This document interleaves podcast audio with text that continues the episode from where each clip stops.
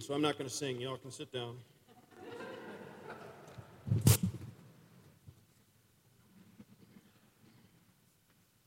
Um, I, I want to invite you to uh, experiment with me a little bit this morning, okay? Some of what I'm going to ask you to do might uh, be unfamiliar for some of you or feel a little um, uncomfortable or weird, but just bear with me. It's only going to be, you know, 15 or 20 minutes or so. Um, I want to invite you just to relax, put your papers down, put your feet on the floor, let your hands just rest in your lap or on your knees. And if you're okay closing your eyes, that's fine. If not, just you know, find a point in space in front of you, maybe the back of the person sitting there or whatever, and, and just let your awareness um, come into an awareness of your body. Feel your feet on the floor. Just feel your backside in the chair, your back against the backrest, your hands resting. Just take three deep breaths and don't think about your body. Just be present in it. Just feel it.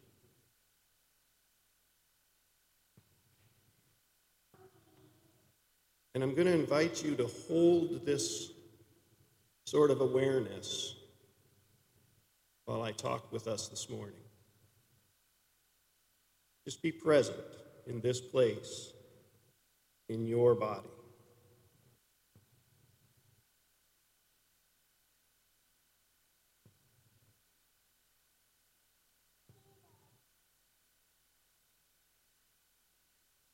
You can open your eyes, but hold that awareness. Paul's letter to the church in Corinth is a pastoral letter. It is written by the founder of the congregation to a Christian group who have, frankly, lost their way.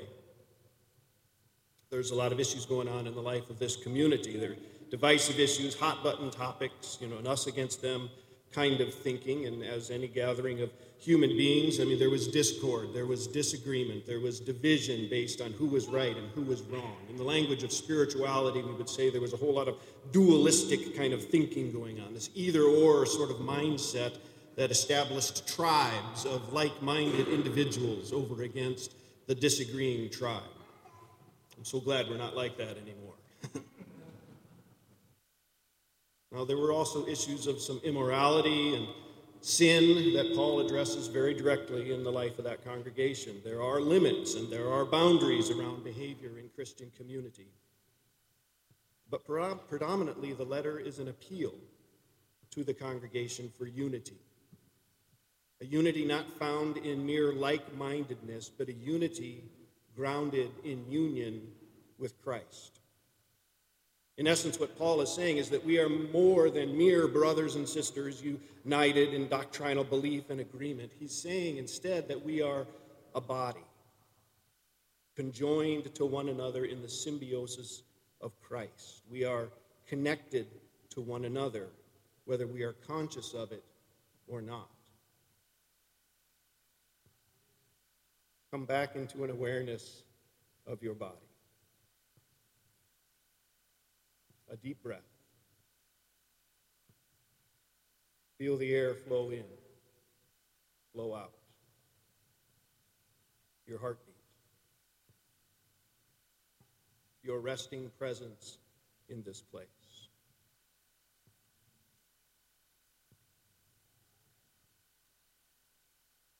In the first century world of Paul, the Roman Empire also spoke of community as a body. Even we today use the phrase the body politic when we talk about the collective that is our nation. But Paul is not drawing necessarily from that image, or rather, if he is drawing from that image, he's reframing it. He's taking something familiar to the people and reshaping it to give a new understanding. In that Roman view, the head of the body was Caesar, and all the parts of the body served the needs of Caesar.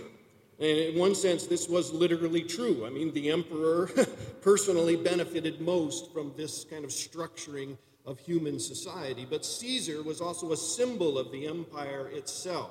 In, another sense, the empire was the head of the body. Every part, from the greatest to the least, served the needs of the empire taxes, military conscription, infrastructure, education, trade, all functions of a society served this abstraction called empire, symbolized in Caesar, and everything flowed upwards, you see?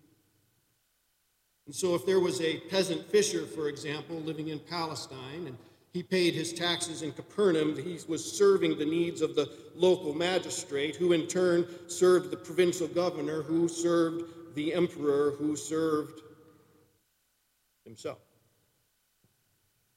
And if that peasant fisher got kind of cranky and started asking hard questions or stopped paying his taxes, well, he got cut off from the body. Caesar would say, I have no need of you, literally.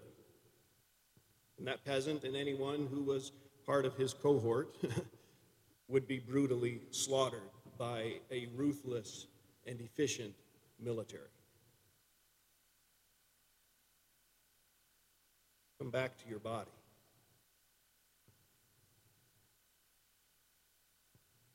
Find something in you that hurts today.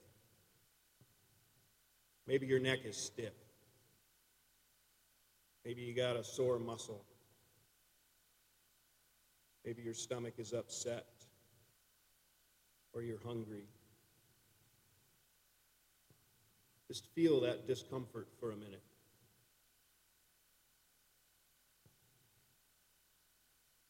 And then imagine if your brain was the head of the body in this way of Caesar. Doesn't work, does it? you see where I'm going? I mean, in our own bodies, we do not cut off parts that cause us discomfort. We feed them, we nurture them, we bandage them, we care for them, we provide medicine and remedies to help them heal. In extreme circumstances, we might undergo surgery or chemotherapy, but always with the goal, the aim of healing, restoration of health for the whole body. Our brain is not the head of the body in this way of Caesar. We are not a disembodied mind separate from our bodies. We do not have bodies. We are bodies. We are a symbiosis of organs, each serving the needs of the others in a dance of equilibrium. And if you know biology, it is always a striving towards balance, a dynamic, a movement, a dance that is life. And the whole is greater than the sum of the parts. In the work I do in the hospital, I see a lot of bodies. Um, as you might imagine, I mean, every size and shape and color and form, human bodies are incredibly diverse. But what I find amazing in each person that I meet is that this animating spirit, this body of this person is animated in a different way. I mean, even identical twins, people who share the exact same DNA, they're animated differently.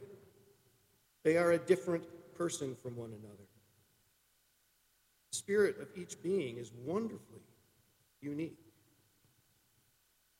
There's an isness about each living person that is wholly mysterious. And when we're honest, I mean, we can acknowledge that we don't even know the wholeness of our own selves, right? And this is life in the body, and it's fascinating, it's terrifying, and it's wonderful. And I've seen fair number of dead bodies in the hospital as well.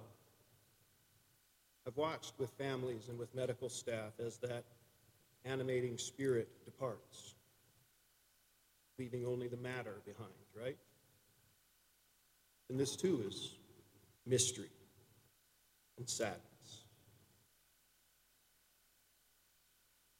And what is that thing that animates each of us in such a unique way?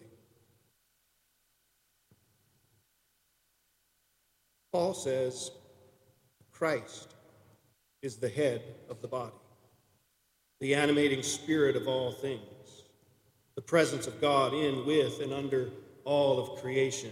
Christ is the very isness of life, the creative spoken word of God that was from the very beginning. Paul says Christ is the head of the body, and he's not talking about some doctrine for us to believe, some thing for us to argue about, some theological concept. He is talking about a complete restructuring, a reimagining of human society.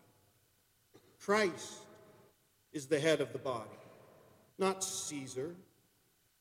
Christ is the head of the body, the crucified one who serves us, who suffers with us. Christ is the head of the body, the resurrected one who bears us up, who restores and heals, who brings us through, who makes all things new. The universe, Paul says, is grounded in Christ. It is founded in Christ. In the beginning was the Word, and the Word was with God, and the Word was God, and all things come into being through this Christ. There is nowhere that we can go as matter or as energy in this life or the next that is apart from Christ. You are safe in the arms of a loving God.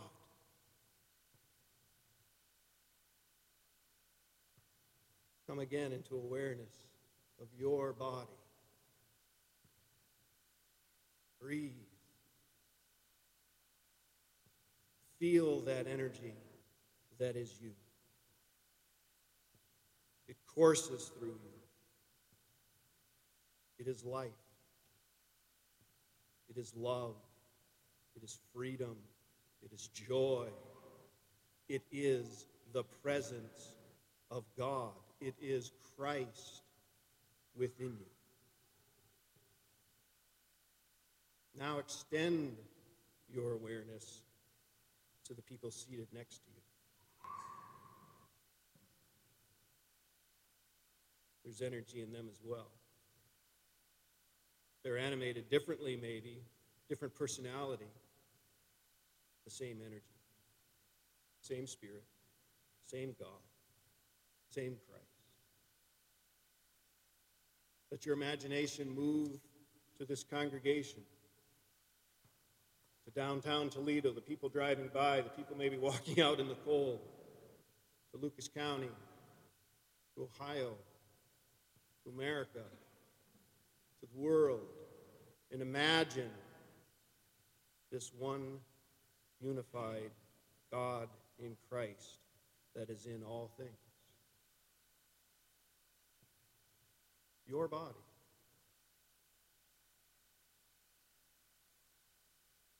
And Paul writes God has so arranged the body, giving the greater honor to the inferior member, that there may be no dissension within the body, but the members may have the same care for one another. If one member suffers, all suffer together with it. If one member is honored, all rejoice together with it.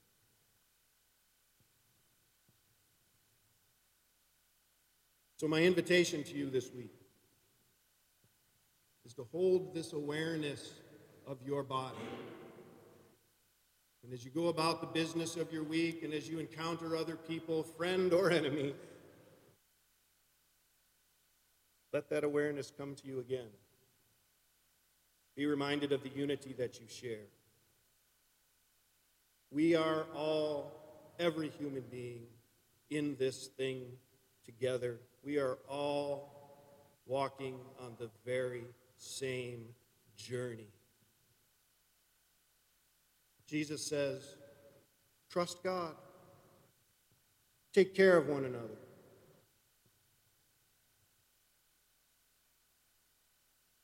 And may the peace of God, which passes our human understanding, keep our hearts and our minds in Christ Jesus our Lord.